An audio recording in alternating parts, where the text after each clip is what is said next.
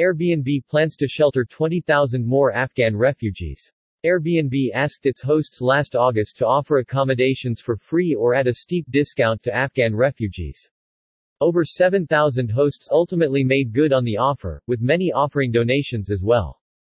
After hitting its previously announced goal of finding places for 21,300 asylum seekers from Afghanistan, San Francisco-based Airbnb announced plans to house 20,000 more refugees.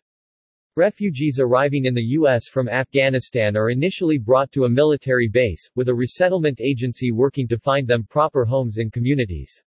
Airbnb helps by providing available bookings for free or at a low rate, which is paid by donors. Several organizations, including Women for Afghan Women and International Rescue Committee, have worked with Airbnb on the plan as activists have rushed to find temporary housing for Afghan refugees since U.S. troops swiftly left the country after 20 years last fall and the Taliban retook control. Airbnb ultimately housed 35% of all Afghan refugees in the U.S., relocating them to major cities like Atlanta, Georgia and Sacramento, California.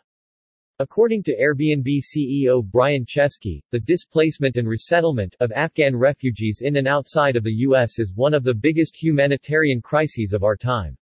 The U.S. admitted over 70,000 Afghan refugees as part of Operation Allies Welcome.